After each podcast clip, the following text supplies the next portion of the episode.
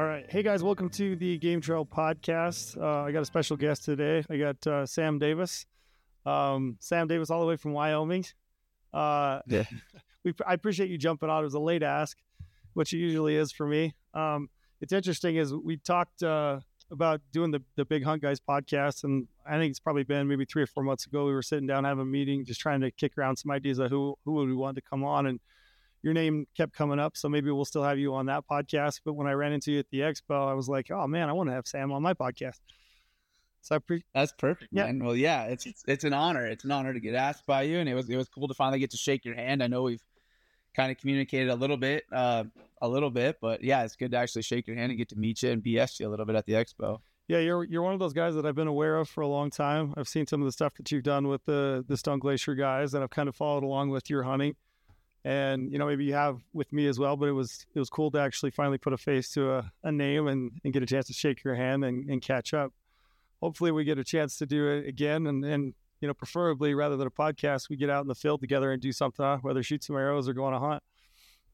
Yeah, that'd be a, that'd be a good time. I, I, I have. I've definitely followed along. I love watching all the Go Hunt films. I've watched a lot of your elk hunt stuff. It's fun to fun to watch like-minded guys, your aggressiveness and stuff like that. It's it's it's cool to watch. I, I like to take a piece of everybody's kind of tactics. I've I've been a big movie man as a kid. I watched every D V D that came out, mm-hmm. from the Primos ones. You know, I mean, I should I should start to go back like to V H S. I'm almost forty years old, so I grew up watching all the Monster Bucks, Monster Bulls, Truth series. You know, every video that came out about hunting. So YouTube has just been one of those things that I've just latched onto over the years now. And Go Hunt films, you guys do a great job. So it's been it's been awesome to watch what you guys have put together at Go Hunt too. Yeah, thanks, man. It. uh It is funny. You, you're about. I'm forty-four. You're you're coming up on forty. It sounds like. Yeah. Yeah. Creep creeping up. Uh, you look like you're in. You look like you're in a lot better shape than I am going going into forty. I wouldn't say that. It's it's it is what it is, I guess. But yeah, it's one of those things. It's like forty. It's a for me. It's a. It's not scary. I mean, I got a wife and a daughter, and she's six years. You know, six year old. So it's not like I should be at that age, right? It's like I live. I've lived a good life and. Man, I, I feel better now than I did when I was twenty-five. I always say I could whip I could whip my twenty-five-year-old ass right now. That's awesome. I gotta I gotta get it moving back that way. I've always said that like thirty, thirty, thirty-one, thirty-two was kind of the best I ever felt, and I felt like ever since then I've been sliding downhill. So I need to figure out how to get back to my twenty-five-year-old self, like you are. Oh, I don't know if I'm there, but I sh- I feel good. Well, I, I feel real good. I told I told Lane. I don't know if you do you know Lane at all that works with this Lane Col- Col- Colular. Kohler? I can't, I can't ever say his name. I met I met a couple of guys uh, when everybody was wandering around the expo the other day. Mm-hmm. Um, when you and Brady was swung by, when you guys were kind of around Stone Glacier. Mm-hmm. Um, but I, I'm not sure. I may have met him, but I don't. I, don't, I feel bad if I said I, I didn't, and I did. So I may have met him, but uh, I'm not sure. I, I, so. I mentioned to him that I was going to have you on, and he goes, "Oh yeah, man, I love that guy." He's like, but he said, uh, "Buffest cowboy this side of the Mississippi." So you, you got a reputation anyway. Oh, that's funny. uh, wait, you live in uh, Wyoming. Give us a background on, on where you're from, where you were born and raised, and what you do for a living. All right, yeah. Uh, born and raised in Wyoming, right here, north central Wyoming. Um, I grew up, my dad was a fireman. Um, on his off days, he worked on ranches around the community. So he was, he was, he, he moved to Wyoming from Washington. My dad, and he was eighteen years old. And my mom, she was Wyoming born and raised. Um, they got together anyways. Dad grew up in the hunting side of things. He was an, he was a guide and outfitter and cowboy, and that didn't make a lot of money. So then he became a fireman. And then from there, he was a still kept his guiding and his outfitting thing. So I came along and I grew up with a dad that was a full-time guide in the fall when he wasn't at the fire station, and dad hunted a lot. So uh, I was totally immersed in it from the get-go. Um, there's pictures of me when I was two years old with elk racks and on horses and back in the backcountry. I mean, I, I was very fortunate to do it all. And I guess I don't realize how fortunate I was until I, until I meet guys that are too new to the hunting world. And I didn't, you know, I, I guys want to do that, you know, and they have all these dreams. And I was like, man, I was, I was living the life before I even knew mm-hmm. what, what, you know, any, I didn't know anything else. Anyways, uh, from there, grew up, um, rifle hunted a little bit as a little kid, you know. But then I picked up a bow really fast, started shooting a bow. And uh, by the age of fifteen, I killed my first high country mule deer. Um, Mom dropped me off on the mountain. My cousin met me up there a few days later, and I killed a buck in the high country. Mom picked me up a few days after. Three days later, it was Labor Day weekend, so football got done on Friday. She dropped me off on a Saturday morning. She came back and picked me up on a Monday evening, and I had a, a buck dead with my P S D that shot two hundred eighteen feet per second, shooting uh, aluminum arrows back in those days and five-inch fletch. So, at fifteen? Yeah, man. Yeah, fifteen years old, I killed a buck at ten thousand feet with my bow, and, full velvet, three by three. And, so. And she dropped you off and left you for how many days? Three days? Three days, yep. She left me off. My cousin, he drove over. He was older. He drove over from Cody, Wyoming. He met me the next day, and he had bow hunted a little bit, so I kind of uh, – he was kind of my guide, but he didn't – I'm not like he was kind of – I was looking up to him, I should say. My dad was busy guiding, so he wasn't able to take me. So my mom just dropped me off with my four-wheeler and kicked me out with a tent, and – my cousin met me the next day, and I ended up killing a deer the next uh, two days later. I killed it Monday, that Monday morning. Mom picked me up Monday afternoon, and yeah, I'd got a high country buck with my bow. It was, and it's it was pretty cool looking back. It was yeah, it was neat. Yeah. Was that? Do you remember? Was that the first night that you'd spent out on your own, or had you done nights before on your own out in the woods? Uh, I shouldn't say out in the woods. I mean, living in Sheridan, my folks lived right. They had. We had some neighbors that let us run our horses in like a like a four hundred acre horse pasture. Looked over a big valley, big you know like cedar juniper kind of stuff. And I'd camped out there on my own, um, couple nights doing that kind of stuff. Um, I'd been with uh, buddies. At, at I mean, my mom the same thing. We ran kind of wild. We ran four wheelers. I ran rode four wheelers up mountains, and we stayed the night up on the mountains. And we were like thirteen and fourteen years old, but there was always two of us. So. As far as like out on my own first adventure for one night, that was the first night I ever probably stayed just absolutely by myself. So yeah, it was, it was an early start, I guess. Do you remember feeling like anxious at all? Like how do you remember feeling, or, or was it just so ingrained in you from a young age that like being outdoors and being in the woods was, was pretty natural? Or do you remember feeling anxious at all? No, I don't remember at all. I was so freaking excited to chase stuff with my bow, and bow season was already, it was already open. So that first night I hunted, like I, where I walked up this, I remember I walked up a big ridge and just started glassing, glassing my butt off. And I found, actually found the bucks that I ended up killing out of that group. There was eleven bucks in the group. And I was so excited. Trail, I got there. I, uh, I, I saw bucks that night. I, I went back to bed, and who knows, I, I was, I probably eating canned food that I was just heating mm-hmm. up in the fire, ate one of those. And then by the next morning, my cousin showed up, and away we went, and he had an elk tag. I had a deer tag. We didn't have any, have anything happen that morning. And, So no, I, I don't remember even being scared or anxious or anything. I was just I was just jacked to be hunting. Had my bow in my hand. Football, you know, we were done with football on Friday night, yeah. So it was time to, to get something done before I had to be back to practice on Monday Monday night. You uh, so. you, you weren't navigating with a G P S, I would bet, right? You, no, we didn't. Like it's funny, all the technology right now. Yeah. No, I didn't have G P S. I didn't have, I didn't have a rangefinder. We didn't. Have, that was that was that was in two thousand. Mm-hmm. So I didn't even have a rangefinder with, but uh, then. I was very fortunate. My grandmother in Washington, she was big in the Audubon Society. Well, she had passed away when I was a little kid. And her gift to me when she died was I had a really nice set of binoculars. I grew up running the Zeiss Classics ten mm-hmm. by forties. So I had a really nice set of binos. I had a cheap Nikon spotting scope, which I still have to this day.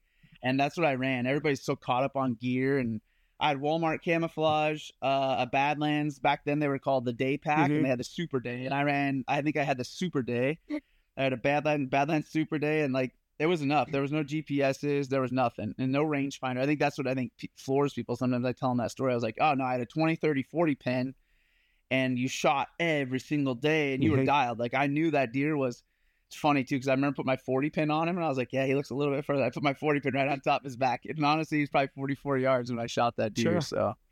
You yeah, technology has definitely changed you, since those days. Has your own hunting style changed with technology, or do you still? I mean, how much do you rely on you know your phone with maps or G P S, or do do you feel like you've transitioned like you into more using parts and pieces of technology, or do you still feel like the base of like how you hunt is mostly like instinct and in the field and experience?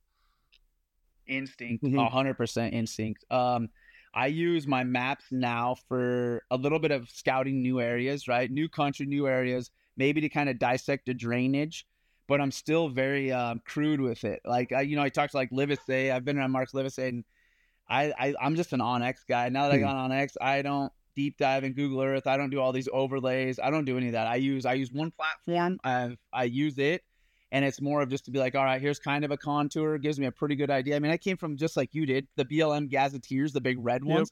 Yep. Those were like the big start. And then you'd be like, okay, I want this map. Then you go to your local B L M office and get printed off whichever map. I mean, if you knew someone, they could print you off like a custom mm-hmm. map and get you kind of the sections that you needed. But no, I mean, just the, the mapping platform for me was great.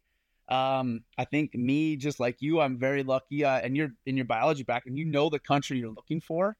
Uh, I know the terrain that I'm looking for, and I know it's going to hold critters. And I definitely have plan A through Z as, as the, as the hunt progresses and goes on. So I have backup plan after backup plan, but, um, I use that one mapping platform, and then I just use my gut. A lot of just gut instinct when I get feet on the ground and I get into that unit, then I can really start breaking it down. And the things that you count, count, yeah, excuse me, can't account for, such as where more people are going to be, um, recent logging things, you know, recent fires that aren't showing up on some of your maps, um, lots of pressure areas from other people. There's, there's a few things you can't account for there.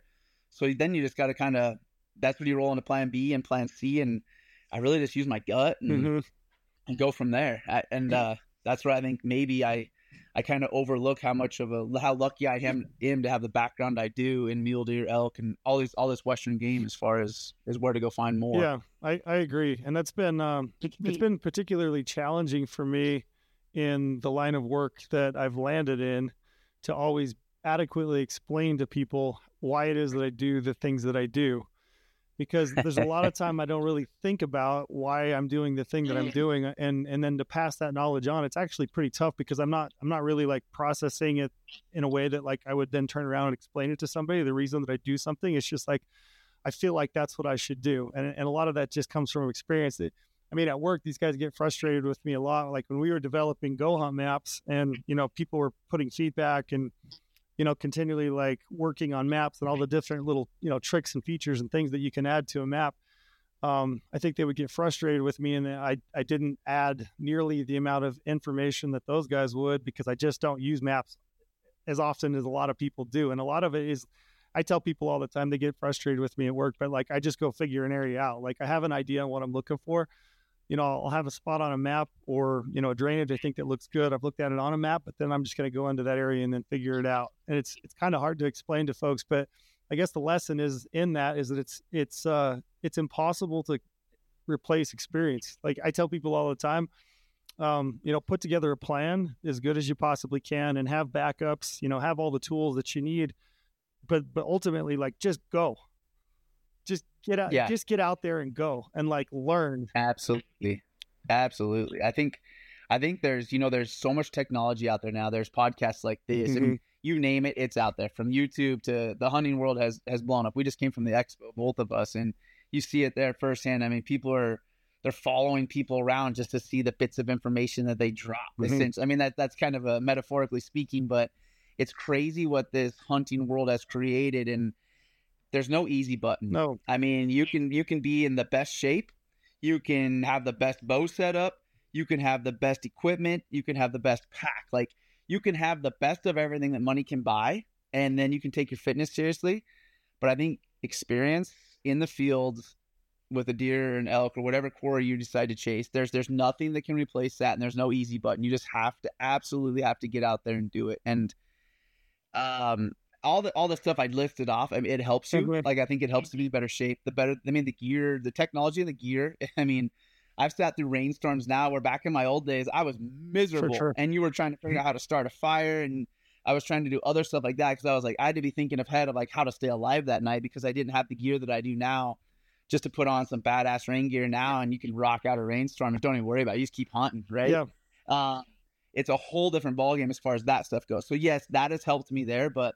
Just when it comes down to like uh, I, the kill too, I don't think people, that sounds, it's kind of a crude way of saying it, but the more you kill, the better you get. Mm-hmm. And uh, the more times you've seen an arrow strike an animal and you hear that sound, you start just, you even know the sound of a good hit. You know the body language, you know the mannerisms of what that deer or elk does immediately when that arrow hits them. You can tell you when you've had a gut shot, liver shot. You can tell when it's dark red blood coming out low. They're bleeding like a stuck hog at first, but man, that looked like it was mid body or it was low. I've hit that that bull's hitting the liver. A bull elk hitting the liver can go a long ways, mm-hmm. and a bull elk hitting the liver can go a long ways, and he can bed down and bleed like a stuck hog until he beds down, and then he clots up and he gets up and rebeds, and now you got a now you're in a pickle because that bull was bleeding really good, and that bull is going to die. That isn't one of those, oops, maybe, I think he's going to live. Nah, you hit him there, they dump a lot of blood. I mean, there's just all these situations that you have to be put into and go through, and nothing replaced. And I think podcasts do a great thing. There's there's great podcasts out there, and guys do put out a lot of information. And uh, if you can put all the puzzle pieces together, as far as these new guys coming in, put these puzzle pieces together of, man, I heard this on a podcast, or I saw this on a video, and you you can put it together and kind of come up with a good game plan. But there's there's nothing that's going to replace. I mean, uh, watching those ears on those mule deer when they're going to stand up, or is that deer about ready? He's starting to move his head a little bit. Like when that sun starts touching his velvet, you damn right he knows that sun's touching his velvet. He's getting ready to stand up. Like. It, and he's going to change beds, and knowing when that wind's going to shift on him. And there's so many little intricate things that I can just go back. It's more of my screw ups that I sure. remember, right? When I think of all this, it isn't like all the good times. It isn't all the yeah.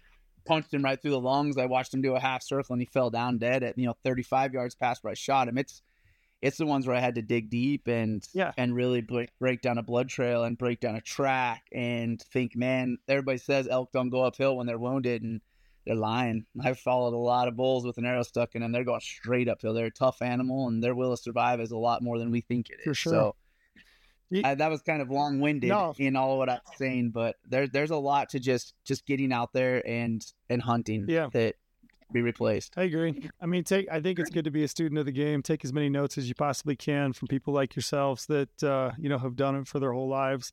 But ultimately, you know, you, you just got to get over the the fear of uh, the what might happen, or, you know, the fear of maybe being unsuccessful. Your first, who knows how many times it's going to take you. I mean, every everybody, it's just it's just like you said, it's those, uh, it's really the failures that end up being the the catalyst to being able to be successful every single time, because you've seen those scenarios. I mean, I've I've thrown a rock over a one hundred eighty inch buck to make him stand up.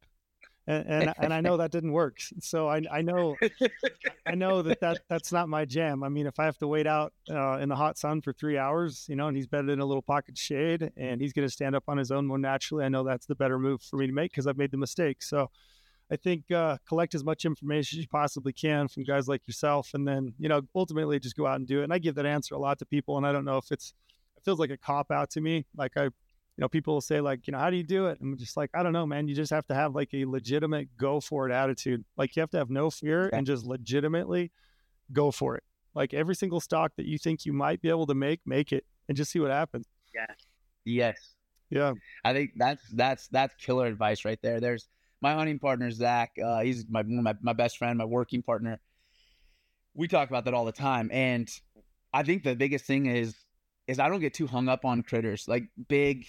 Uh, yeah, I'd love to kill a big three fifty plus bull every single year. I'd love to kill an eight and a half year old one hundred eighty inch buck every single year. But the reality is, it's it's not there. And where I hunt, I don't I don't hunt units. There's units that hold bulls like that and bucks like that, and I've been fortunate to take a handful of them. Right, over twenty-five years of bow hunting mm-hmm. now.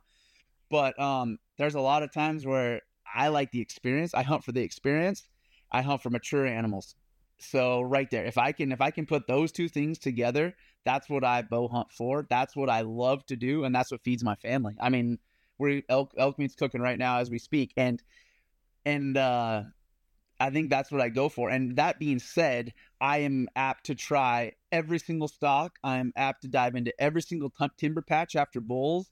And yeah, maybe there's a four inch. I've, I've been on some giants and I've hunted them for ten, eleven days. And sometimes it hasn't worked out. And man, then I've been on some bulls that slip in there and I've stuck an arrow in them because I, I, I was satisfied. My cup was full. I didn't get the big one, but I got a damn nice bull that ended up being fourteen years old. This is a couple of years ago. I can think of an example of a giant mm-hmm. bull I was on.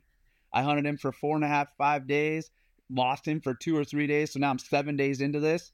And I get on another bull that was an old, old bull and I had sixty head of cows and I stuck an arrow in him. And I am just as happy to tell that story as I would have been if I killed the big one. So I think if you're, you're open-minded to just doing what in the hunt, like chasing a mature animal, he doesn't know if he's got one hundred eighty inches on his head or if he's got one hundred four, if he's one hundred fifty inch three by three, yeah, that he... buck has no idea. He's just as hard to kill. And, uh, you're going to have just as much of a rush, especially if you're, I, I say, especially if you're a newbie, but I don't even think that because I, I would shoot a giant three by three or giant the right buck right mm-hmm. now, just as if I would when I first started this whole bow hunting journey. So yeah. that's what people need to. They need to be really open minded and don't get hung up on these numbers and don't get hung up on this whole size game. Just just go out there and, and fulfill what you want to fulfill. I did a hunt with Stone Glacier. The film's going to be coming out this spring, and it's just a bull. It's just a six by six bull. Now, granted, I knew the unit I was in was you don't want to get very picky because there's very, very, very few elk in this unit. I saw one giant to start the hunt off, but he, he was running on country where I couldn't chase him. And so I'm not going to chase ghosts, right? If I can't go kill him, I'm not going to chase him. So I, I changed it up and I ended up just killing a nice six point, but was the hunt amazing?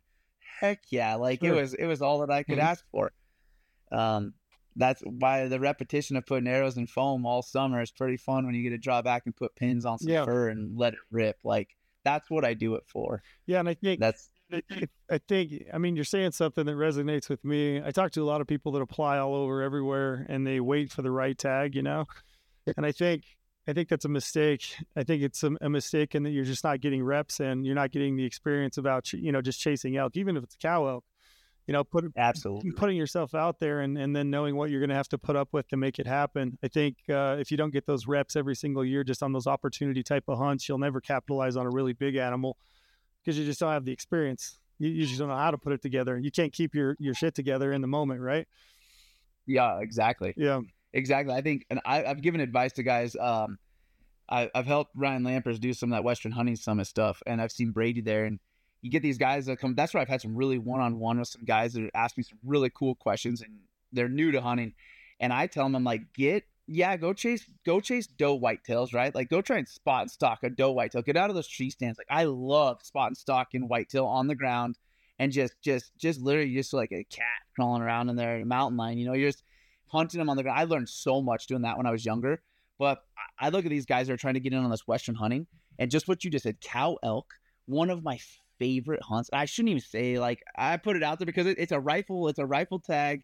I love hunting cow elk during rifle season with my bow. Uh, and I like the late season when there's three hundred head of them and there's so many eyes and so many noses. And those are some of like some of my best and most fun hunts are when it's December and it's snowing sideways and I'm chasing cow elk with my bow, man, trail. Those, those, those are the hunts. And those hunts have taught me, you want to talk about like the aggressiveness and foot mm-hmm. on the gas pedal and when to back off and when to go. Oh, I've learned so much chasing cow elk with a bow late season. They've already been, you know, routed around by guys chasing them with rifles for two months. And now they're in their big winter herds. They're usually on big divides where they can see forever. They've pulled out of the timber game. Now they're in big open country usually. So it's tough. It's like hunting antelope. I mean, mm-hmm. damn near that wide open. The cow I shot this year, it was, I crawled on my belly for, oh, I was on my stomach probably an hour and a half, almost two hours. And I waited until the wind, they were calling for thirty mile an hour gusts because the storm was coming in. And I was like, hell yeah, that'll make I, I'll have all the cover. And those cows, you know, they'll just bed out there and they'll just eat that wind right in their face. They were all bedded with their eyes closed, head to the storm, two hundred head. And I crawled with my bow around across my forearms. And I literally just crawled on my stomach and army crawled for an hour and a half. It took me to get like two hundred fifty yards in the wide open. And I was finally able to get to where one cow finally stood up and she started getting nervous. And I still gained another eight yards with her just standing there broadside. And until I got to effective range, I was able to put an arrow in him. I've learned so much doing that. And that's what I, guys can get, you can get a cow tag mm-hmm. every single year in some state. You can go chase elk and you can hunt a lot of these cows during the rut. So you're literally hunting them while they're, if then when you do draw, draw that premium eleven point tag, you know, hey, I remember exactly how this scenario fell in and I had those bulls running around me, but I had to shoot a cow. And now you can do it. You can, you can essentially pay to play yep. and you can, and you can figure this game out that you and I growing up in the West have been so lucky to figure out since we were kids. Like that, that, that's the easiest ticket to learning this is go out there, hunt them. Exactly. You still need the good gear. You still need the good packs. You still, you can do, you can be one of those gear junkies. I'm not a real gear junkie. I got a lot of stuff mm-hmm. over a lot of years, but um, if you saw my bow, people would just laugh. Like my stabilizers, I just go from one bow to the next. I spray paint them because the paint chips off them. Like I did, it's a tool to me mm-hmm. and I want it to be effective and I want it to shoot right. And I want to shoot good, but I don't get all caught up in the gear. I want tags and I want to hunt, and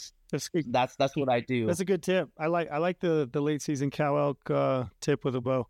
I think there's a, a valuable lesson in that. I think it's a fun hunt. I've I've always told people cow elk hunting is a riot because any cow will do. I mean any yeah. any any yeah, cow exactly. is yeah any cow is available and open to hunt, and you can chase till the cows come home. I mean you could you know pun intended, but you can. You can just go at it, you know, all day long, and any, any cow will do. And it's fun to, you know, hunt and blow stalks and learn things. And I think that's a great, yes. a great tip, man. I really like that.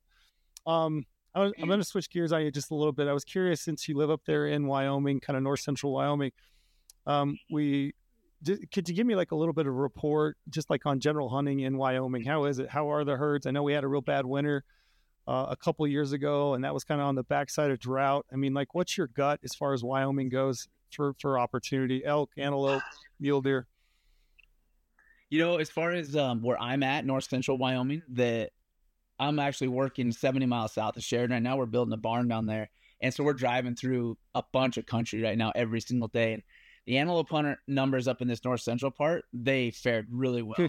Everything that everybody heard last year about that winter, it was it was middle of Wyoming, south to southwest, right? And Utah border, Idaho border, everything got smoked down there. And it's it's no joke. Uh, as far as the deer herds down there, they're absolutely got demolished. And the antelope took a huge hit. So That that's like not a rumor that people are, you know, are just throwing around. That's for real.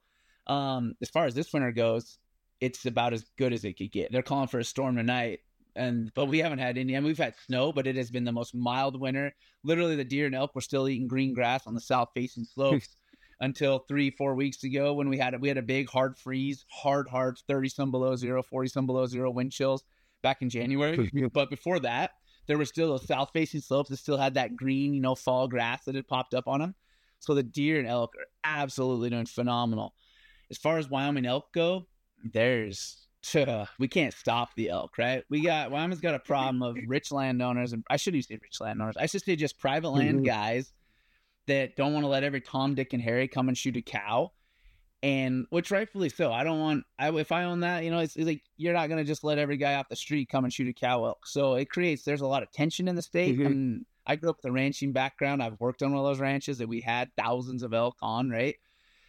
Um, it's a tough dynamic, but the elk numbers are absolutely, I think, are probably over objective in every single area, except for maybe around the park where we're heavy on wolves, right? You know, they, mm-hmm. they, those wolves do put a, put a hurting on the elk. Um, I can't say that they're under objective, but maybe at objective around mm-hmm. the park. But everywhere else in the state, man, I would say we're at or above objective. The elk hunting is phenomenal. Uh, the mule deer, mule deer, just kind of like the sad story everywhere in the West. It's uh, it's one of those things that I was really pumped about the fawn crop I saw last fall, last summer, last fall. The does and fawns are great.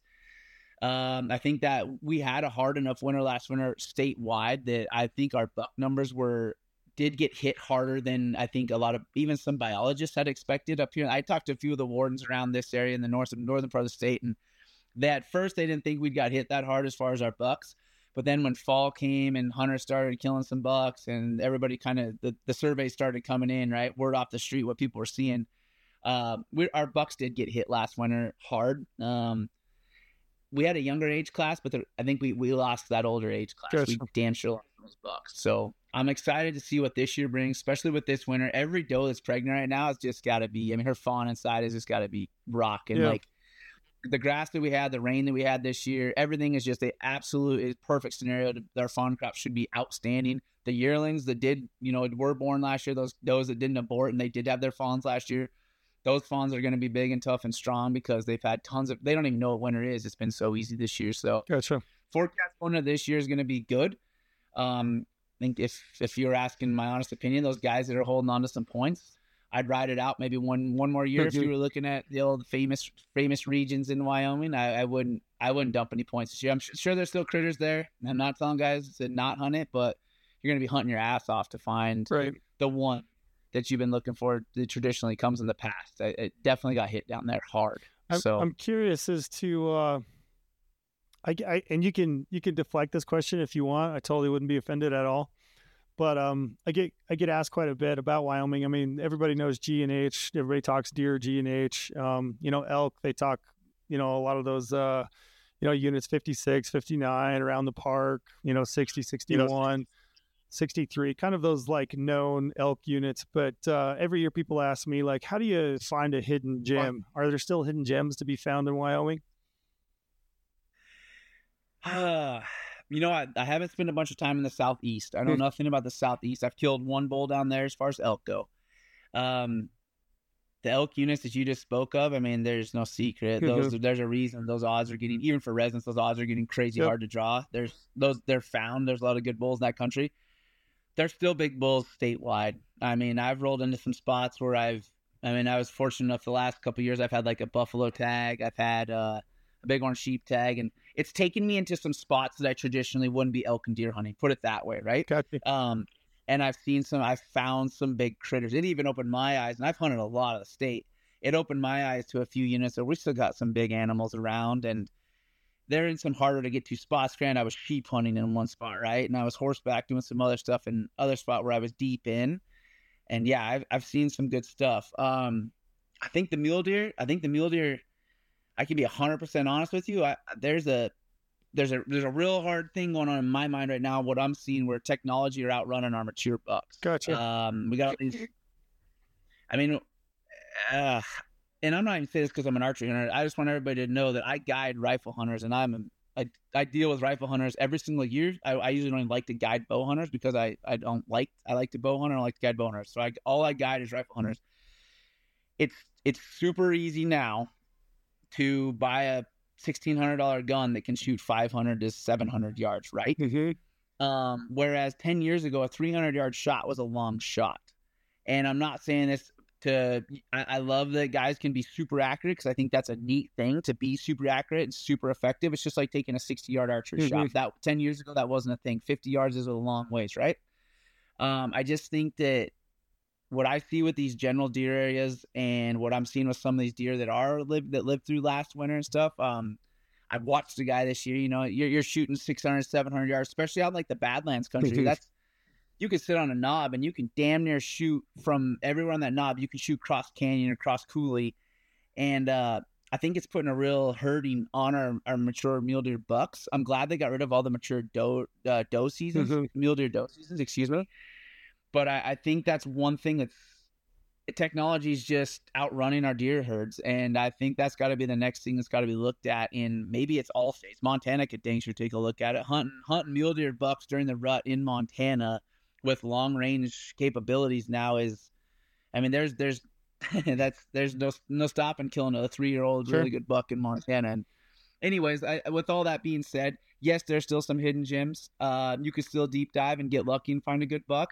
I don't think it's as prevalent as it was in the years past, because the two years of drought in nineteen or twenty and twenty-one, and then that bad winter, yes, those, that years of drought really, really, really hurt the mule deer. Um, everybody keeps wanting to say chronic wasting disease. It's whatever. There's been, you talk to old timers, there's been disease forever. I say e- EHD hurt us worse. E H D in uh, twenty and twenty-one crippled the deer in Northeast Wyoming. Absolutely crippled them. Um, there was, I there was years where I, in two thousand twenty, I saw bucks that were in full velvet, bucks that were hard horned, and bucks that were shed all in November. I watched bucks shed their antlers in November because their hormones were so screwed up from getting crippled by E H D. I had hunters kill bucks in, let's say the season runs October first, October fourteenth. I had a hunter kill a buck in his lungs. He was in full velvet. His lungs had adhered to the inside of his chest cavity, and there was all those pus pockets yeah. in his lungs because that E H D had taken over his body, and the healing process, it had just scar tissue had healed to the inside. So literally, instead of going up, cutting the diaphragm, reaching up past the heart, cutting the top of the heart, cutting the esophagus and jerking it all out, you had to like carve his lungs off of the inside of his rib cage because it adhered to his. So there's a lot of issues that we've dealt with. C W D, I mean, uh, just it gets me irritated. I think we could put money in, in highway crossings and yeah. stuff like that. We could save a lot of deer in highways instead of worrying about shooting mature bucks that are so-called spreading the disease. Um, but there's a lot of other factors that have hit our deer. We're still seeing the residual effects from twenty twenty and the drought in deer shedding their velvet really, really late. We're still hunting bucks in October that are in full velvet, and they should have shed their velvet. They're shedding their velvet the tenth, the twelfth of October, the fifteenth of October. And that's not normal around here. Mm-hmm. You know, usually a late buck carries his velvet till about the tenth of September, fifteenth of September, and then they're, then they're hard horned. And then you'll kill one of those bucks and you'll go up to them. They don't have any nuts on them. Yep. Their nuts are the size of peas. They've completely lost every bit of, so their fertility is completely out of them too, right? Yep. So I think there's there's a lot of factors that are affecting our finding a hidden gem as far as finding a big mule deer. Elk, they're everywhere. Gotcha. Elk are elk like rabbits. They they're prolific, aren't they? Oh my God, they show up everywhere. They're such a nomadic creature. They can these winters, yeah, they can be tough, but elk just keep pushing. They keep pushing to that next ridge where they can find feed, and they move in mobs and they knock fences down. They keep going until they find feed.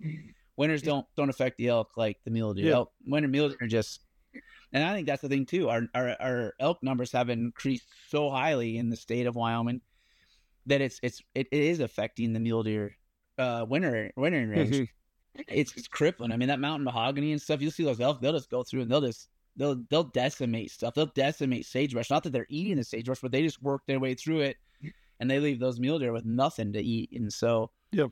yeah, there's been a huge shift in northern Wyoming that I think the game and fish that everybody keeps wanting to point is C W D. And I think the money could be spent. And man, if we could just put high fences and put uh, highway crossings yep. for these critters, you could save three thousand dollars a year that just got hit by vehicles. And yeah. save the millions of C W D testing and go to that. But yeah, there's, there's it's definitely not one thing. No. Yeah. I, no, it's not. I know uh, I'm on a mule deer working committee here. We had our first meeting this last week for Utah, and we're kind of working on the the next, you know, plan, if you will, for the state of Utah and kind of the direction we want to take mule deer. And all the things that you brought up are all things that were brought up in that first meeting.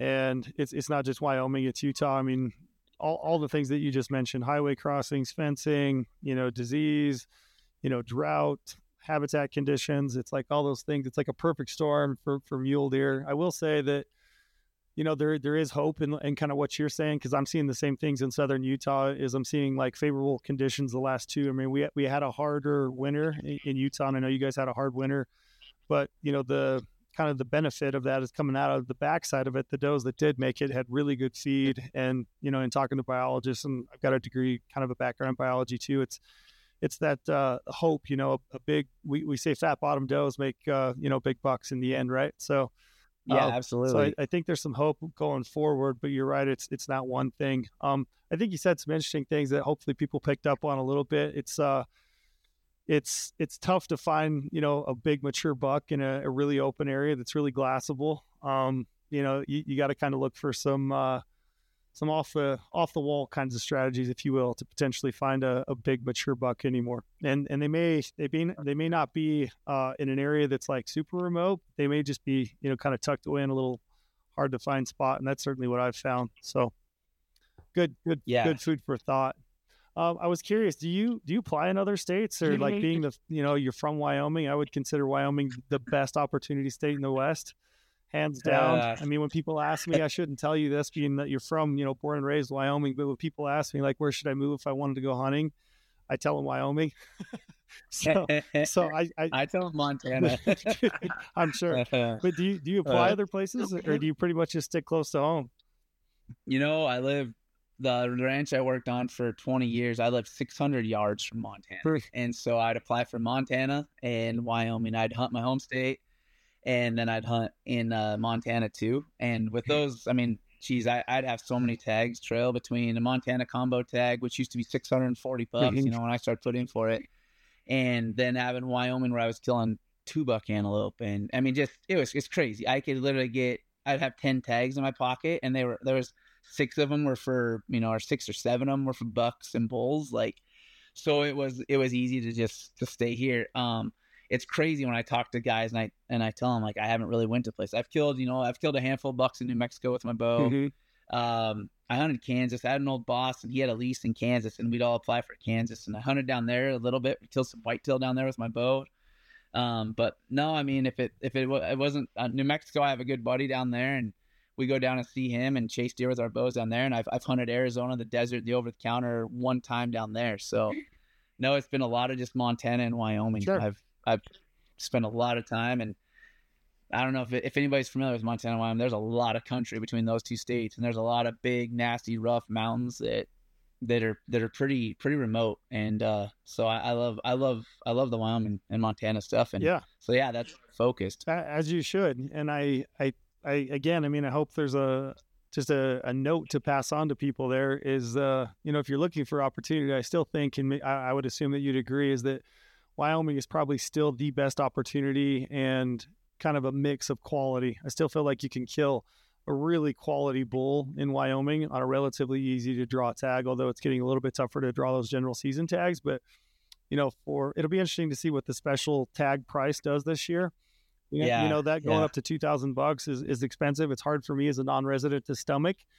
And I think it's, you know, potentially it's probably priced me out of that, applying for it every single year, which is probably not a bad thing, to be honest, because it's, you know, maybe that's going to happen to a lot of people, and maybe that tag will become, you know, available for everybody every two to three years versus every five to six or seven. And mm-hmm. uh, I think that's probably not necessarily a bad thing. I mean, I could probably save my money over a couple of years and, and plan to hunt that every few years versus just kind of chasing along behind the point creeps. I don't necessarily think it's a bad thing. It's just going to require me to save a little bit more money, but I still think it's like one of the best opportunity states, specifically for, you know, mule deer. And I think there's a lot of units and a lot of those general regions that a person could still draw and go up there and hunt with relatively few points. And then, you know, Montana, Montana is a great opportunity state. You're probably not going to kill the, the buck of a lifetime, just like you said, because you're hunting during the middle of the rut with a rifle for the most of the state. Yeah. So it's pretty tough to kill a mature buck, but it's still a really good opportunity to go hunting. And then, you know, general season elk hunting up there is still really awesome. So, I mean, I uh, I understand completely. I was just curious as to, it makes sense to me. I just wanted to kind of confirm that's what you're doing. I am curious about New Mexico, though. You have a buddy down there that went to, New, that's why you hunted New Mexico for deer? Because most, yeah. most people are not driving from northern Wyoming to New Mexico to hunt mule deer. Yeah, it's actually a client that I'd guided. He started out as a guy, he was just a guy that I'd guided up in Wyoming. And uh, he is, or he's a ranch kid. And uh, we talking cowboying and everything, you know, and he goes, man, he goes, I got some mule deer in a place down there. And he goes, if you ever want to come down and bow hunt, I trade you. Mm-hmm. And so that's exactly what I did.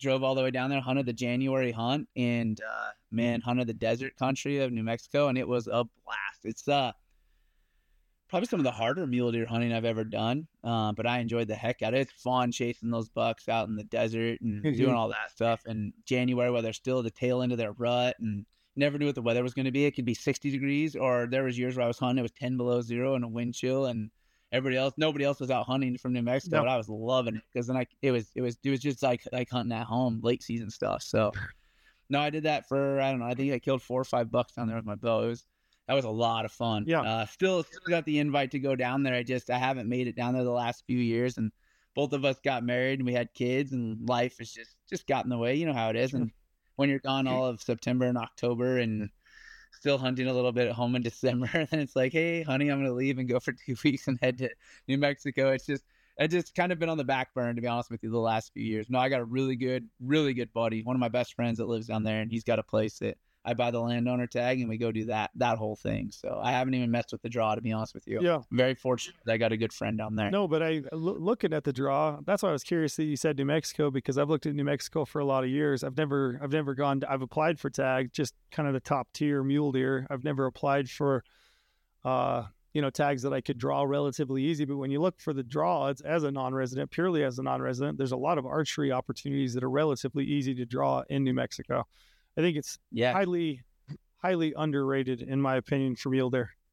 Um, oh. one one of the biggest bucks yeah. I've ever seen was, I don't, I don't, I should, I don't know if I should say this, but like it's out there anyway. But uh, there's a clip of it. We just actually put a reel on uh, our our Instagram page, but it's a giant buck. I had an elk tag in my pocket. Uh, I killed a bull. Lorenzo killed a bull. We filmed that hunt, but one of the biggest bucks I've ever seen, he was forty-five yards, and you know I could have drawn that deer tag one hundred percent guaranteed that year, and I was kicking my own ass that I did not have a deer tag. I mean, really? Yeah, I'll have to I'll have to show you sometime. I'll I'll just, I'll, I'll send you the link to the reel. But yeah, that buck came out forty-five yards, stood there like you'd yeah. never seen a human. I mean, he's probably. He's got to be pushing two hundred if he's not two hundred, just as a straight typical. He's a he's a giant deer. But I, it was interesting to hear you say that, because I think I think it's highly under underrated for, for non-residents. And for residents, I mean, what, New Mexico is another one of those states. Like if you're looking to, for an opportunity to move move to a state for hunting opportunity, I mean, it's it's draw down there. But man, the odds are so good for folks. Oh, yeah, so good. Yeah, there's a there's a Wyoming kid that he's he works for me on the ranch, and he went down there and he lives there now, and he uh he he's crushed it, and he hunts with a recurve, and he's killed some damn good bulls, and I think he's killed some damn good he's a really good bow hunter mm-hmm. himself, and he's really he's a lot younger than me, but he's he's just ambitious, and he's he's done well. Like he rolls down and he's like, yeah, he's like he, I mean, he granted he came from Wyoming where he, he has cool. a really good hunting background. His dad took him out a bunch and he's good. He's like, man, he goes, it's so easy down here. That's all it's all he's told me is like when he's got those units, he's he's hammered bulls like in three and four days. He's killed every time he's stuck a bull with his, and good ones with his recurve. So yeah, I've never had a bad elk hunt in New Mexico. I've had I've had tags where I didn't kill a bull, but I've never had a bad hunt. And it's just like you're yeah. they just rut their faces off. Every elk hunt I've ever been on down there, just rutting bulls. It's uh, it's a great place. I was curious, have you ever you ever picked up a recurve? Oh yeah, oh yeah. I, sh- I still shoot one quite a bit actually. Uh, everybody always gives me a hard time. I should say everybody. There's a lot of people that give me a hard time about not chasing stuff because I've I've had so much. I've had a lot of success in my compound over the last. I mean, when you hunt as long as you and I have, like it's you better. Like I wouldn't do it, I guess, probably as long as I have if I wasn't successful. Maybe mm-hmm. I don't know how to put it, but um.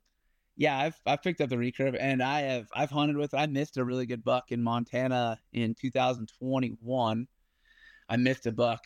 Ah man, I've missed I missed a really good whitetail, and I shot underneath a big mule deer too. So I've I've missed two deers that I've never stuck anything with it. And I was actually I had my recurve. I was all about it in twenty twenty-one, hunting Montana deer with my recurve.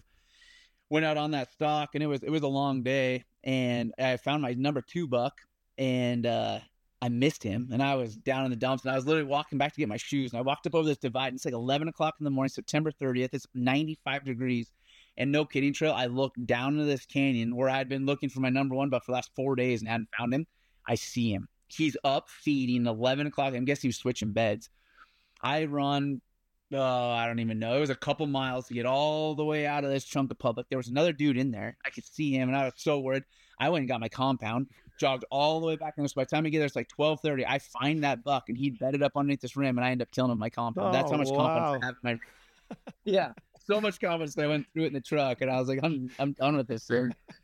But, that's hilarious. Yeah, I shoot a recurve. I shoot a recurve for fun quite a bit, actually. I, I like shooting it. I just it's one of those things, like when a guy tells me they draw a, a tag, and they're like, I'm like, are you gonna use your bow? And they're like, well, I'm gonna take my my gun with me, but I'm planning on using my bow, and it always turns into a rifle sure. hunt.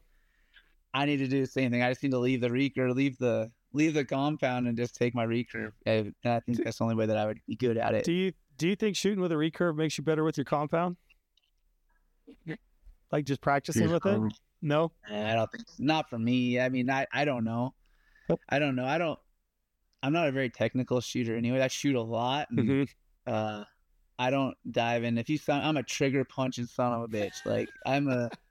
I'm an index finger, tr- like yeah. I slammed that trigger. I put the pin where I want, and I hit the trigger. Like so, I don't know. Do you uh, don't. You never had any issues as far as like tar- I, I don't know. Even, I don't want to say the word, but you, you know the no, you, I've never you had, know the phrase I'm uh, thinking. You never had any issues. I've never had target panic. No, really. Maybe when I was a kid, I used to put it at the bottom of a little bit of target panic. Let's just say it was target panic. Maybe when I was younger, I remember like having to like kind of like I would say like you'd always like chuck it up into the. Mm-hmm. I'd put my pin right at the bottom of the bullseye, and I always throw it up in there. But no, I can I can talk myself through it now, and I mean now that I'm aware of it, I mean this hasn't been a thing since until Joel Turner came around, and then people started hearing what sure. I don't know like the fix for it in the last five years. But I'm sure I dealt with it over my years. But I literally like I'll put my pin on it, and then I pull the trigger when I want it to go yeah. off. It's way different than me with a gun. When I shoot a gun, I can I can surprise myself. I can pull. My dad always taught me that too, though. It was pull, pull, pull, pull, pull, and just breathe through it until the gun goes off, right? Mm-hmm.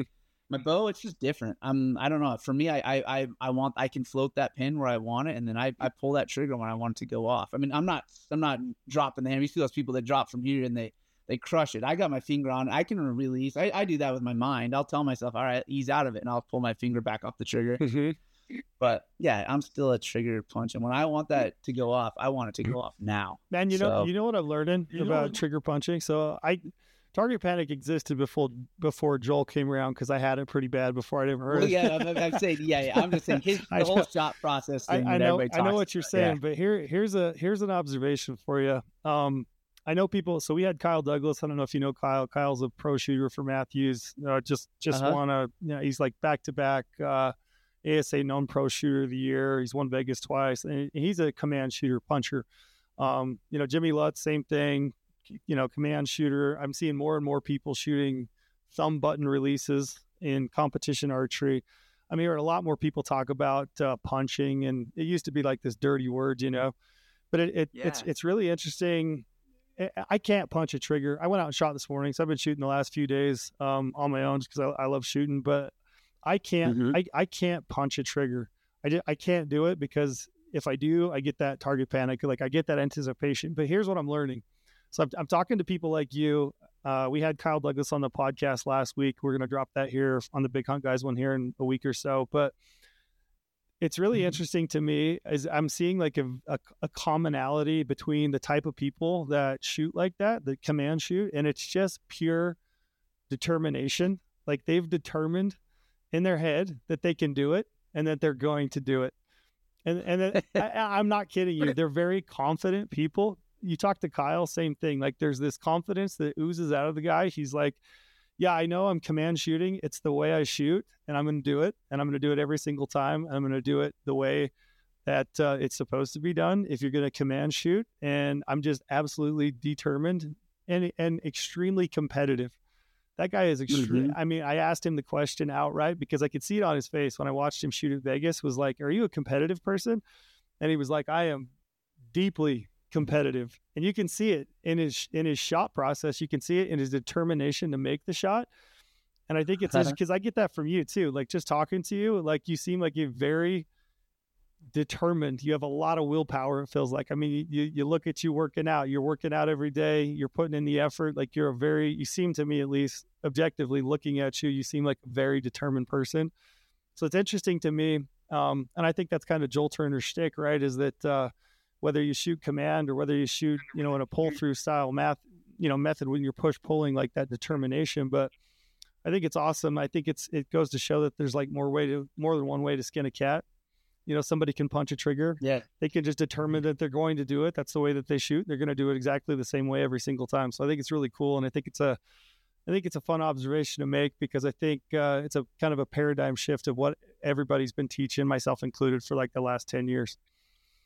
Yeah, it's it's neat to hear you say that because then I've shot with really good shooters that that shoot, you know, like uh, I don't even know what it's called, like the surprise shot, mm-hmm. right? Like Brian Barney. Brian Barney's really good. I've shot with him and stand you stand toe to toe with that guy, and you it you shoot with him, and he's he shoots just the Joel Turner method, mm-hmm. and uh, it's very interesting to shoot with him. And then you watch me, and we're completely different shooting styles. But yeah, it's like, uh, and there's, I'm super competitive. I want to hang right with Barney, right? Like I want to shoot with that guy, and I want to, I want to, I want to, I want to X him out of the twelve ring. And uh, but yeah, it's it is interesting how it. I didn't know any different, right? Mm-hmm. I started shooting with the trigger, and that's just what I did, and. I shoot, I don't even, I used to not, I didn't shoot a move or sight until like three years ago. I shoot eight or nine pins on, uh, I mean, I still gap shoot. I still shoot really, really fast bows so that I can gap shoot. I want three hundred thirty feet per second on my bows. I usually shoot three twenty-five to three thirty-four. I shoot a four sixty grain arrow. I mean, they're moving, and that's what I like because I like being able to put my mm-hmm. forty pin up there, my fifty pin's right underneath it, my sixty pin's right underneath it, my thirty pin's right on top. I mean, like, it's tight. I can stack pins in there, and I can gap shoot because of the speed of my bow, the flat trajectory, and that's my accuracy. So what?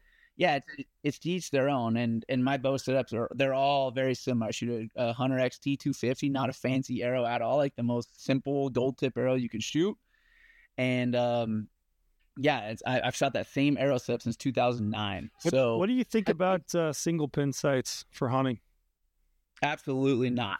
There, it's a failure. Unless you're, unless you're a, I, I, my one of my one of my really good friends, he's an absolute killer. Mm-hmm. He runs a single pin, but he knows stalking inside and out. He's a wicked good shot. Um, he checks all the boxes, and he's he's a better hunter than I am. I mean, I grew up with him. He lived with me in high school. He's one. He's like a brother to me. He's a killer, killer, and he runs a single pin.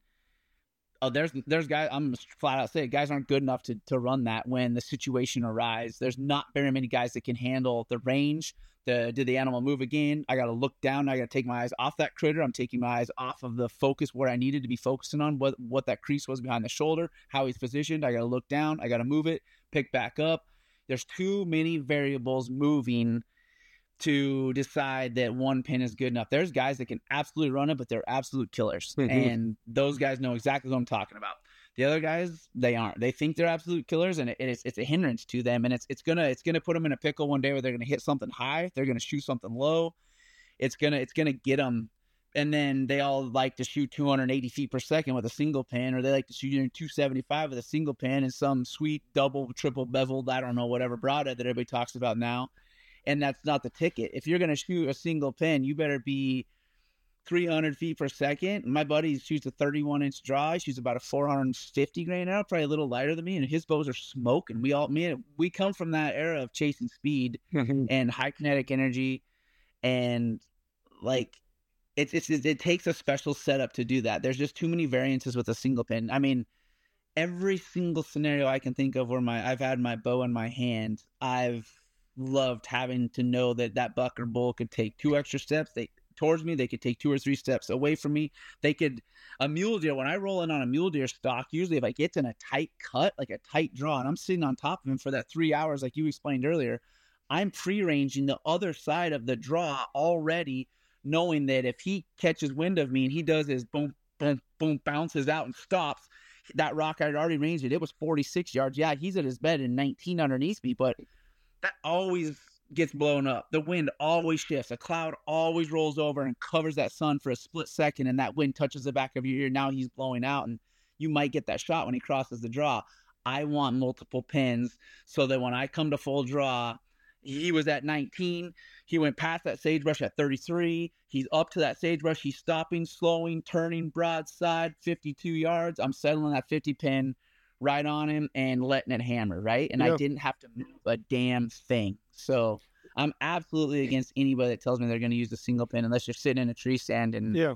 you got the feeder in front of you. I don't know. There's, like, there's about there's about five or ten good tips in that in that five minutes that you had right there. So if, I'm if, sorry so, I went off no, on man, that, that but perfect. That's that was... a question guys asked me, and I'm like, it takes a killer. A killer can run a single pin. A guy that's done it a million times can run a single pin and knows his bow inside and out. But yeah, that was perfect. There's I I hope people go back and listen to that, because you answered one question, but you dropped about five or six other really good tips that people would would need to hear, you know, so so go back and listen to that. if you if you didn't, go back and, and uh, just pick up the little things that he just dropped right there, because there's a lot in what he just said. Um, what do you what do you shoot for broadhead? I'm curious. Uh, Grim Reaper Pro Series, inch and three eighths uh, mechanical. Yeah, yeah. Did you? Yeah, I used to, I'm... I used to shoot the razor cuts, but then they came out with those Pro Series, and I, I really like that Pro Series tip. But yeah, I've shot them since. I think I've shot Grim Reaper since oh nine also. I started shooting a Matthews Monster in two thousand nine with that five inch brace sight, right? So I told you I was a speed chaser. And uh, that's what gave I me target was, panic. There you go. I shot So I shot Striker broadheads yep. before that when my bows were shooting two eighty. Strikers were awesome. Well, come to find out, I didn't know anything about tuning, right? Back then, my uh, those arrows weighed like three hundred forty grains. Like, it was crazy what we killed stuff with, and it worked great. But I strapped a Striker onto my arrow, and I shot, and it planed out at like forty yards. I missed a block target, right? Mm-hmm. So then I got to watching YouTube way back then, and there was this guy named Tim Wells. Mm-hmm. Everybody knows the Sock Master. And he's shooting these broadheads, and I couldn't figure out what it was. So I do a little more research with the Grim Reapers. So then I started watching, and I'm like, man, if Tim Wells is trusting these broadheads to do what he's doing, I got a you know thirty and a half inch, thirty-one inch draw. It's like, I can use these, and man, I've killed a lot of critters with the Grim Reaper yeah. since those days. So, yeah, that's that's yeah. that's funny. So it wouldn't it wouldn't have mattered if you would have known a whole lot about tuning, because that Matthews Monster was tough to tune anyway. And yes, it was. And this is probably a good spot in the podcast for me to mention that Matthews is a sponsor of my podcast. So I'm, I I apologize for that, guys. But Matthews Monster was a damn tough bow to tune. Um, I had a really hard time tuning that bow. It's good to know that uh, those bows have come, you know, night and day. Very easy to tune oh, at this yeah. point. So a, a good bow. Oh, but, yeah. but that is funny, because I I also bought a Matthews Monster. That was one of the hardest bows I think uh, I ever owned to shoot. I had a really hard time shooting that bow. And it was just so aggressive, super fast. I mean, yeah. every, every bit of foot per second that you could get out of that thing. Um, yeah, that's yeah. that's funny. Um, what do you uh, what do you you said you shoot an index finger release? What are you shooting? You know, uh, do you know how long you had it? No, I bought it in two thousand seventeen, sixteen or seventeen. Scott, there you go. Uh, right. Probably a shark. I like the sharks because I like the dual calipers no. that open both sides open at once. I didn't like the mongoose; it was a single. But I bought two of them, and because I always got one in my pack. And then I had the wolf. Used to do the same thing. The wolf opens just like that too. So there's another wolf in my pack. So I bought it two thousand seventeen because I bought it the year that I drew my sheep tag, and I thought I need a new release. But if you saw that thing, it's it's it's it's had honestly, it's probably had one hundred fifty thousand arrows. So I'm gonna shoot damn near every day. So that thing says so. I probably should get a new one now that you said. The other day, it got cow elk blood in it back in December, and I took.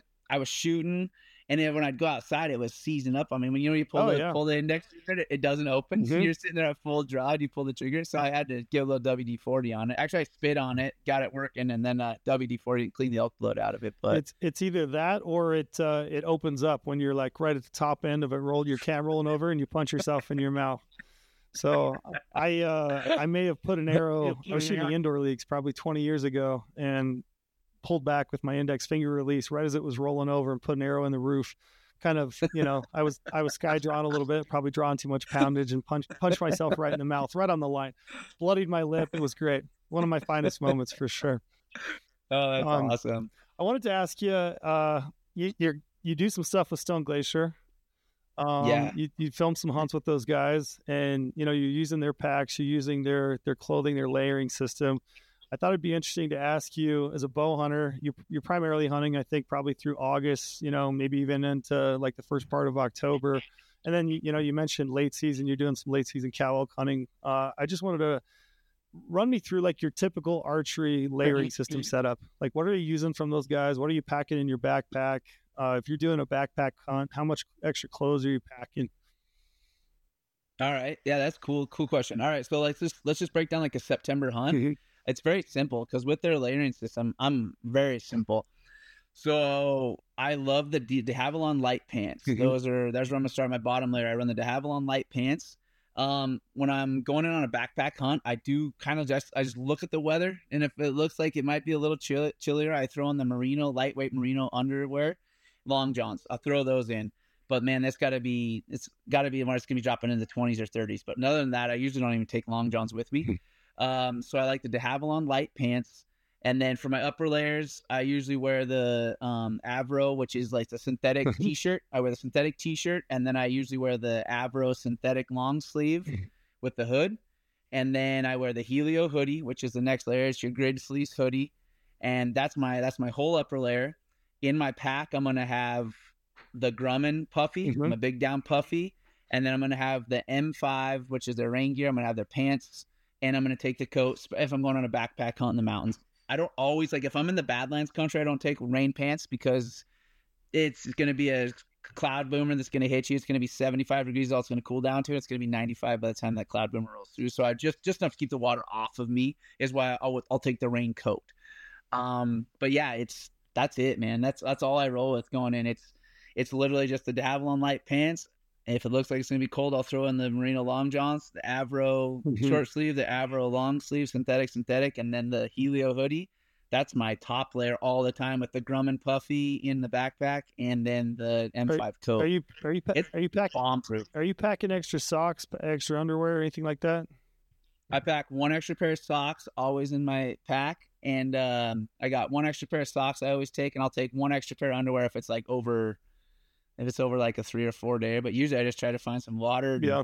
dip in it, and wash the underwear off, and throw them back on. Only reason I take extra socks is because, man, there's been too many times where I've put socks on stuff and I've blown holes in my socks mm. while stocking on things. And I usually have my big wool socks, but sometimes I get in a little bit of a hurry and just kick my shoes off, tuck my pants in my socks, and go.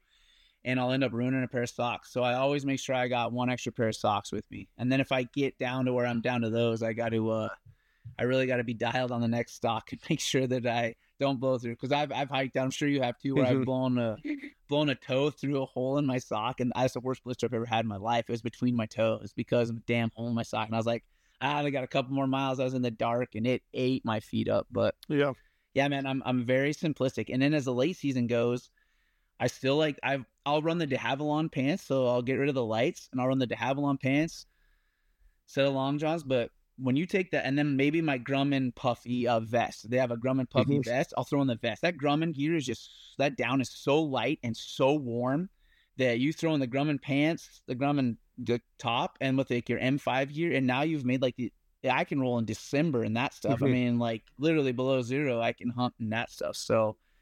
That's it's a very simple layering system where it's just a couple top layers, one bottom layer, and make sure I got my Puffy and my rain gear, and I'm good to go. Yeah, I was I was curious. That was going to be my next question: is if you if you've uh, ever tried like any kind of stocking shoe, stocking sock. I know that as I was walking right. as I was walking around the expo, there's some interesting options out there now. There's like four or five like moccasins and. You know, yeah. like, all, I mean, they've been around for a while, like those ones that slip over your boots with the thick foam. And I've had a number of pairs and I've tried them on and off, but I've never really, I've always just gone back to stocking in my socks, just like you have. Um, I was curious. Yeah, me too. No, I've never tried any of the moccasins or the leather soles. I mean, there's been times like when I went to Arizona, uh, I knew it was going to be rocky and cactusy down there. So I just had an old pair of like Under Armour tennis shoes, like wore out gym shoes. And I could get, I got a big pair of wool socks I could fit over them. It was a pain in the ass to get them over them. But just to combat the cactus and the rocks there. And I still ended up in my socks and had to call my buddy to bring him my boots because I had ended up chasing the freaking mule deer all day and I ended up in my socks anyways. So I'm just like you. I've always just ended up in my socks. And you talk to guys like my best friend, Zach, who I talked about, he never has to take his, he's killed so much stuff and he's taken his boots off maybe once. Brian Barney never takes their boots off. And I'm like, maybe it's because I'm two hundred twenty-five pounds that I, I truly think that there's just a difference. Sure. Like I'm a louder walker. So I always like I've, I've lost, I killed a big five, actually one of these bulls right here. I killed my big, one of my biggest bulls in two thousand thirteen. And I snuck in on him, did the final approach on him and his cows, and uh, kicked my shoes off. And the sagebrush was like waist deep. And I rolled in, got an arrow in him, hustled up and got a second arrow in him. And it's getting dark. And I come back, I get my pack, and I get all my stuff gathered up. I can't find my boots. I've done and that. I'm like a mile, not that far, a mile and a half. Like just a, it was an evening hunt. I literally packed that bull out in my socks, and I never that pair of boots to this day. So he's the boot bull. They were a shitty pair of morels anyways, like some cheap, like I was day hunting and I had some like lightweight morels. I thought, oh, these will be nice and quiet, and they slipped off and I slipped off and I lost them, and so they got eaten up by mice. I'm sure there's rubber soles laying out there. That might that might be one of the best stories I've ever heard from anybody. You pack, you, you packed that bull out in your socks. Packed him out in my socks. Yeah, I quick quartered him and uh, hair on quarters, threw the quarters in my pack, did a, did a load at a time. Did three three tripped him. He's a big, big, big bull, uh, body wise. But it was just sagebrush. I was loaded with cactus. But I got on a good cow trail and I was able to hoof it all the way down to my four wheeler and get him out. But he was in my socks. Got him all out in my socks that night. I've I've done that one time. Lost my boots on a stalk in, in the evening, and then you know got dark in my. I couldn't find him, and I was I was backpack hunting. So basically, I just laid down. I just uh, yeah laid down and then got up and hiked around, just gritted out the hillside the next day in the morning and found my boots. But the, I, I had a real panic moment there for a minute. Uh, but, I, I'm glad I was not backpacking. Yeah. I literally had, I had a base camp. I had all that. So I was very, I knew, I knew my out, and it was, let's just be tough and get this sucker out of here. And I was so jacked because I killed, like it had all worked out except I didn't have my boots. So I was kind of running on adrenaline, right? That's pretty hilarious. I killed a bear a couple of years ago and broke my toe. Uh, so I should, that was a time because I, I hit him first arrow and he ran up a tree. And so I like run in to stick him with a second arrow while I was in my socks. And it was really rocky. And I run in, adrenaline, whack. I hit him in the, I shoot him in the tree. He falls out of the tree and he's like rolling around the ground doing all the growling and stuff. And I'm like, I kind of like, I, my, my adrenaline starts to come down as he, as he like takes his last breath. I like go back to get my pack. And I'm like, ah, my toe is hurting. And I had literally broke uh my toe next to my big toe. I jammed it right into a rock, blew the toenail completely off and broke it. So then you're sitting there trying to pack him out in the dark that night. Oh, it was rough. But I've had a good couple instances with my feet and the socks and huge bruises in my arches. I did that on my Montana mule deer this year, like going through the rocks too hard and just sticking a sticking a rock in my arch. I should probably, after all this, you know, talking to you and thinking, I should probably look into this stuff because yeah, I've had some I've had some good foot injuries from the old yeah. sneaking out of my sock. How about cactus? I'm sure you've been there where mm-hmm. I killed a deer in like September third one year. And it was like three weeks later, we're chasing elk up in the mountains and we're sitting around camp that in the middle of the day. My buddy killed a bull and we're sitting, we're backpacked in and my foot was hurting me. And we're like sitting around camp. This is three weeks after I'd killed my mule deer out in the sagebrush. And I'm like digging around on my foot, digging around on my foot. All of a sudden I push and this nasty, huge thorn comes out right between my toes. It had been in there festering for three and a half weeks and it finally worked its way out. Like, yep. Yeah. Every every time I come home from Arizona, uh, we did that odd ad hunt in Texas with Brady. Um, yeah, I'll, I'll come home. That was a yeah. sweet hunt, by the way. Oh, that was a sweet hunt, by the way. Thanks. Yeah, I'll come home and... uh just like your legs, they'll you'll have those little marks. They fester up, and you're pushing out cactus spines. The other ones are those yucca, like you break off the end of a yucca, and like you yep. know the, the sharp, long spine in your leg. Yeah, I've had a number of yeah. those stuck in my calf, and they take some time to work out, but they you know they pop out eventually. I, I don't think I've ever, I'm going to die from it, but yeah, it's, it's always fun. Um, I was curious. I want to ask you a couple more questions, then I'll cut you loose because you probably, you know, need to get some dinner. Your wife's probably like, "Hey, you know, time." Nah, you're good. Um, you're good. She knows me. Yeah, we, I can. I talk hunting a lot. Yeah, so. I'm sure. Uh, I was curious why. Uh, you, you probably talk to you. You go to these, you know, Western hunting summits. You already mentioned it. You talk to a lot of new hunters. You talk to a lot of hunters in general. You got buddies that hunt. I do do as well. But why do you think most people miss with their bow? And, and, and, you know, you've probably missed shots. Why do you think you've missed? And what do you think you've done to kind of alleviate that in, in the future? I think there's, there's, there's, okay, I'm going to answer this. This year I missed a bull. You'll, the Stone Glacier hunt coming. I missed a bull this year. Me, um, me too. Okay. Okay. Um, this year I had a bull coming in, two bulls coming in. I was stalking on him. I wasn't calling. Um, this is just a scenario I'm running through my head, and then I'll, I'll then I'll, I'll answer your question too. Um, Bulls coming in. Last time I can get a good range on him is at like eighty yards because they are they're fully exposed and I need to be ready to shoot. So that goes right back to my years of not having a rangefinder, and it I obviously I should have because I whiffed this one on the yardage guessing. I could just see the antlers as these bulls were coming in, and one bull I knew was about fifteen to twenty yards behind the other bull, and the other bull I thought had worked his way into about thirty yards. So I rose up when I knew that I could see the other bull's antlers turn broadside. I was guessing him at forty-five, and I was real confident. I shouldn't say guessing. I was really confident. He was about forty, forty-five. I drew back, settled forty-five, and I shot, and I shot right underneath him. Mm-hmm. I mean, it, it clipped right underneath him. He blows out there and runs up the hill, stops, and looks at me. And I was I was kind of mind-blown, but as I was knelt down looking through sweet clover that was over the top of my head, looking at their antler tips, trying to guess yardage. It's not like I had full broadside where I could split the difference like I usually do, count my tens, whatever my my scenario usually is. So that's one scenario where I just, I just, I didn't have a yardage. I was going off of a guess with very little information, and I shot low. That's one way that I think that I, I've missed maybe a couple times in the last, I haven't missed a lot in the last ten years, to be honest with you. If I look back the last ten years, it's, it's, it's, I've really honed in. Um, What's made that better is knowing that I got more time than I actually like knowing that I got more time than I think I do. I try to tell my wife that. She's new into bow hunting. I mean, she's killed a pile of bulls now too. She stacked them up. She's been very good with her bow, but I think people, they come to full draw and they think I got to go now. Yep. I mean, like, and I think that's the point. It's like the last, it's like the last five or ten yards of that stalk too. You always need to like, that's when people want to like hurry up, get to that spot and draw back. Like, and that's probably when you got to be the slowest and most most articulate in your steps and your thinking and your wind and your breathing, looking down at your bow, making sure your wrist rest is flipped up, making sure you haven't pushed on the back of your knock and maybe ease that knock off that string just a little bit. Make sure it's tied up on your string. Look at your peep if it's going to twist on you, right? Like those are all little intricate things that are going through my mind when I'm just getting ready to ease up. And maybe those are the things too that going through that little, all of what I've just told you about making sure my knock, my arrow is seated on my string well. Um, I don't have like my wrist strap isn't like caught up on the bottom. Like a Rip Cord rest has a big thumb tab that you push down. I've had my Rip Cord rest catch on the bottom of my thumb tab when I've came to full draw. But there's all those little, sorry, there's all those little scenarios right there that I think through the process before I actually come to full draw. And then when I come to full draw, I always tell myself, like, I got you, buddy. Like, hey, you're done. If I can get, if I can get back to my anchor, like, you're dead. Like, that's always the thing. That's, maybe that sounds very arrogant, but in my mind, that's what I tell myself. Like, you're dead. Like, I got to my anchor point, and you're still standing there. Like, you're done. And uh, with all that being said, I think that that's always given me that extra one one thousand, two one thousand to settle that pin and pull that trigger, like, and make that shot. That is when that's happened.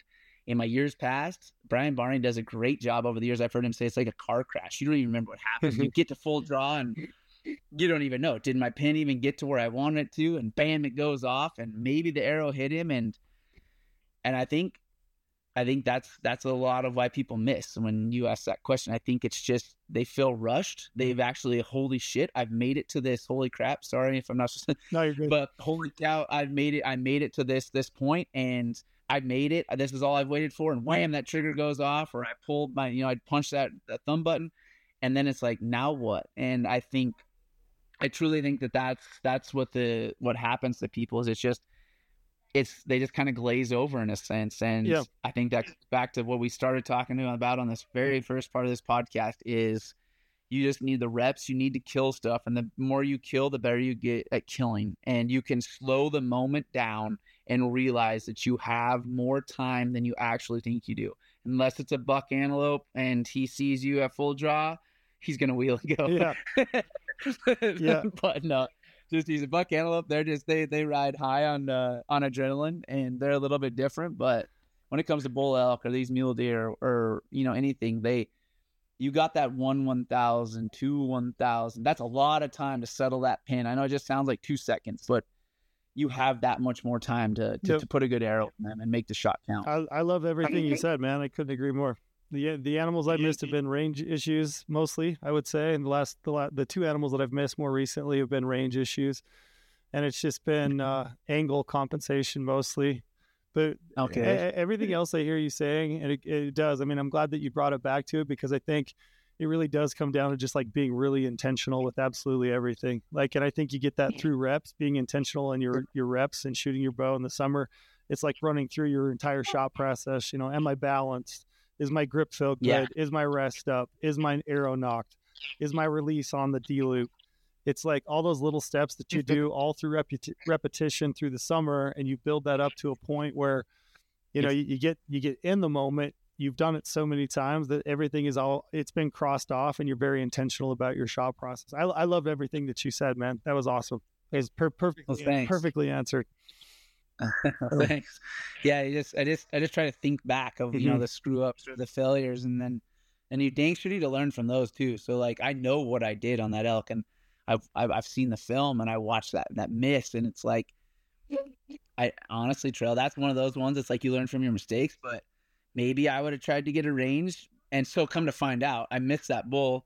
I had my cameraman stand where we were sitting, and I walk up to where that bull is. I judged him at forty-five, and he was probably fifty-six, fifty-seven. Mm-hmm. I was off like ten, twelve yards, and that's why I sunk it underneath him. And this is, that's why we hunt, though. If that's it was it. easy and we could slap him every time, I mean, uh, and it, it, yeah, anyway. So that's, that's, I, I, it frustrates me, just like I'm sure it frustrates you, because those misses are the ones that I remember. Like, I had a great kill shot on the bull that I did get, but gosh dang it, if I could have those those kill shots, or those misses are the ones that I wish I could have as kill shots. Those are, For sure. That's what makes us better. Yeah. So it keeps me, that's what keeps me driving. It keeps me so motivated every single time. It's like, I want a clean season. I don't, mm-hmm. I mean, this, this is the, that was the first miss I've had in a couple seasons. So yeah, well, that's all right. It'll, it'll make you better, man. It'll make you more, yeah. more assured yeah. on the, on the next one. You'll, I guarantee you that'll play through your head, just like it's played through my head.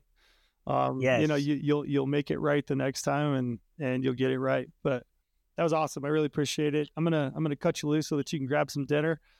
Um, I really, pre- right. I really appreciate your time, Sam. That was really awesome. It was better. I mean, I knew it would be good, but it, it's every once in a while I have a podcast. I'm like, man, that would just exceeded my expectations. And I really appreciate it. I think you're a, you know, a super cool guy. I, j- I honestly, like, I look up to you. I look up to guys like Brandon. I, I, I really look up to guys that are like doing it right, doing it hardcore the way that I think it should be done, you know, hunting, hunting your ass off. So I really appreciate the time. And, uh, yeah, I look forward to, to linking up again and talking again in the future. Hopefully we can get you down to the office. Oh, dude, absolutely. And thanks a lot for having me. It's just, this is awesome to talk to you. Like I said, I look up to you and your guys' videos and watching the elk hunts. You, my little girl, she watches hunts with me, and we just watched a couple of your hunts this weekend. So cool. I just, I, I watch yours over again, because I like watching good films, and I like watching hard hunts come to fruition. So it, it, yeah, it's back at you, man. Thanks, I really man. Look up to you guys and what you guys do. So I, I appreciate it. And uh, have, have a good evening. Enjoy your, your elk steaks, if that's what you're having tonight. Yeah. All right. That's what we are having. So. Yeah. All right, man. Have a good one, thanks. Sam. Bye. You too. Bye.